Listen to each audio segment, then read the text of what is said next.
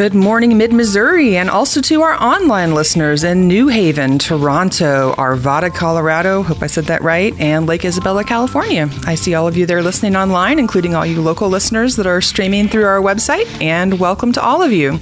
It's time for the wake up call on KOPN Columbia 89.5 FM. Today, we're expecting a high of 63 degrees with the chance for scattered thunderstorms, so you might want to grab that umbrella on your way out the door. Stay tuned for a full weather report after the news.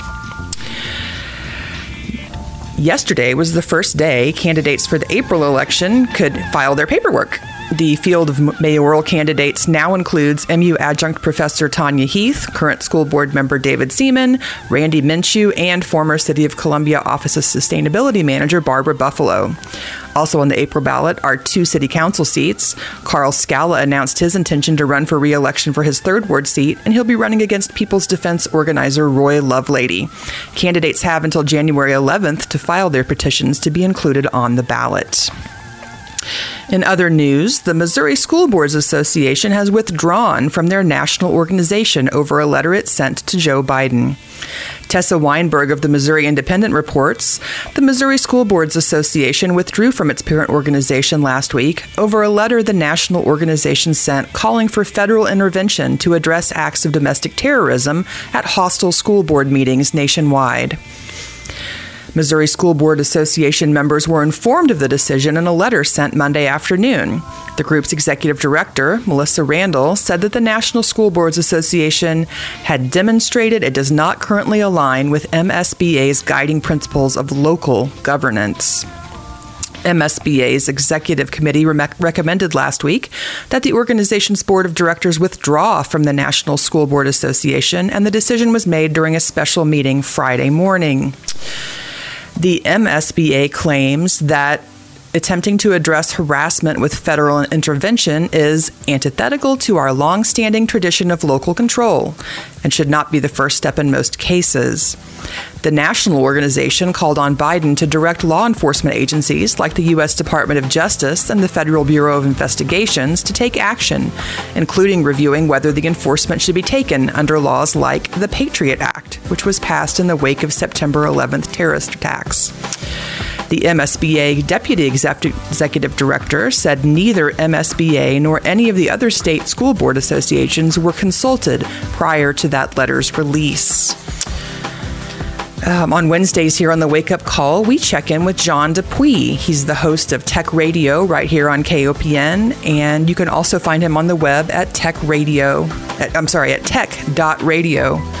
Good morning, John. Good morning. Hey, what's the latest in tech? You told me earlier that we have a little bit of a retraction from last week's story. Do you want to start with that? A little bit of one. Last week we talked about Apple's uh, M1 Max and M1 Pro chips, and I had mentioned speculatively that it'd probably be about six months before you can get a hold of one. Yeah. Uh, but Apple themselves have announced that you should be able to get the laptops containing those chips uh, probably in early December. Hmm. Um, that's so their, their official word is is in December. You could probably get one. So maybe by probably. So our correction is maybe by Christmas. Maybe. Maybe. Maybe. Don't don't Although count your with- chicks before they hatch. with the but- chip, chip chip pipeline shortages, and not for the M1 chip necessarily because they're making that themselves, Mm-hmm. but for all the other components involved. I, I said don't count Yeah, your chicks. maybe. Don't I said don't count your chicks before they hatch. Maybe I should have said don't count your chips before they ship. Yeah, Yeah, but um, um, bad mom joke. But they have a they have a plan for an earlier release, so Yeah. that might be good news for some folks. Cool. Well, what's Anyway, new, what's I've new this week? Yeah. I've got three smaller stories all about cryptocurrency, Oh. where we're seeing signs of it going more and more mainstream. Hmm. Um, probably the biggest one is Mastercard has uh, basically allowed their credit cards to be used in offering credit, uh, crypto arrangements for, especially for rewards. Hmm. So rather than having cash rewards or prize rewards, you know, they're allowing like a first step towards supporting cryptocurrency. They allow uh, banks, uh, basically the issuers of credit cards and debit cards, to allow, uh, say, a Bitcoin reward for using their card. So you could cash in the points you'd earned or whatever, and instead of getting a credit to your account or a cash reward, you could say, "I want so much bit, so much Bitcoin." Hmm. yeah, yeah. Seen by many as a move is on the way to allowing cryptocurrency cards. Yeah. Because in the end, uh, Mastercard and Visa are not bold risk-taking companies. No, I mean, doesn't Well, they- doesn't the value of start. Bitcoin shift kind of by the minute? It does. Well, that is one of my other smaller stories. Okay, sorry, Um, I'm jumping they- ahead. You go right ahead. No, no, that's that's good. It's a good speculation because they actually got above um, sixty-six thousand dollars uh, recently. I don't know what Uh, that means. was kind of a, thousand dollars per Bitcoin. okay, Uh, for those not knowing the context of this, there's many cryptocurrencies out there. In fact, there are thousands of them. It's like having more than one form of cash. okay, Uh, but the big one, the first one that was um, put together by that mysterious person no one's ever found, uh, is Bitcoin, and uh, that's the largest of the markets. And uh, and that one has been getting really, really big. I mean, you could get a Bitcoin for you know fifty cents a decade or so ago. yeah, Uh, don't quote me on the time frame of that. Right, right. Uh, maybe maybe it's 15 years. I don't know what Yeah. it was, but um, yeah, it's gone crazy. And uh, so it's still going up now. It goes up and down and all because it had just gone out of a months long slump. Hmm. So that's about a doubling, or actually, it looks like the article shows 130 percent Hmm. in the last month or so.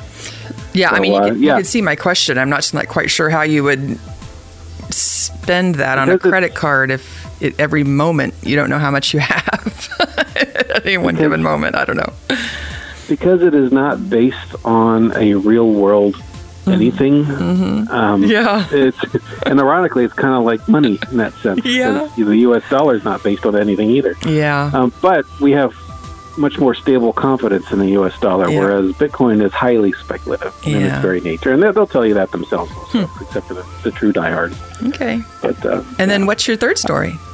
Third story, Walmart is jumping into the game. Hmm. Um, they are starting a pilot program with Coinstar. They're in West best known for their machines that, Yeah, uh, count your count, change. count your coins. Yeah. Um, they are now selling Bitcoin in 300 of, or will be soon selling 300 in 300 of the Walmart locations selling Bitcoin.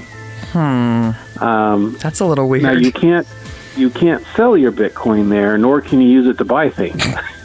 so again, it's a so first it's a, foray. so it's a profit deal for them. Yeah. Well, yes. Interesting. Well, unless of course the Bitcoin they just sold was worth more than that at the moment I than they just sold it for. So their their machines are definitely going to have to be internet connected yeah. in order to not start losing money have the on m- it. But um, price of the moment. So if, if one Bitcoin is sixty six thousand dollars, I guess can you purchase, you know, bits of one? Because most people don't have Yes. sixty six thousand dollars. Oh, oh yeah, yeah, you can buy can buy ten dollars worth of yeah. ten dollars worth of Bitcoin if you want, and it's a very long fractional number. Huh. Yeah, it is fractionable. You bet. Wow. Okay. Interesting. Yeah. Well, thanks for that. That's really interesting. Uh, again, if you like this kind of news, the best place to check out more of it is uh, right here on KOPN or at tech.radio. Thanks, John. Well, thank you. Today, we're going to be warming to a high of 63 degrees, and the chance of thunderstorms is going to rise steadily throughout the day today, peaking around 2 a.m. tomorrow morning. The storms are going to hang around all day Thursday and on into Friday. Today's low will be 46 degrees, and we're looking at a high of only 51 degrees tomorrow. It's about 55 degrees outside right now, and no rain yet, but looking pretty cloudy. Um, Dylan, the operations manager, and I are about to have a fun morning. We're packing head, up to head over to the Locust Street Expressive Arts Elementary. That's our partner in education for their fall festival this morning. If you happen to be passing through downtown between about 8:15 and 8:45, you might see some adorable children dressed up in all of their uh, handmade costumes, uh, parading up. Uh, let's see, we're going south on 9th Street and then across Broadway and back up to Locust. So, if you happen to pass through on your way to work and see that, that's what's happening. It's the fall festival, and we're just so tickled pink to be uh, included in their fall festival. We missed doing it last year. Uh, hope everybody has a great day. Stay tuned. Democracy Now! is next.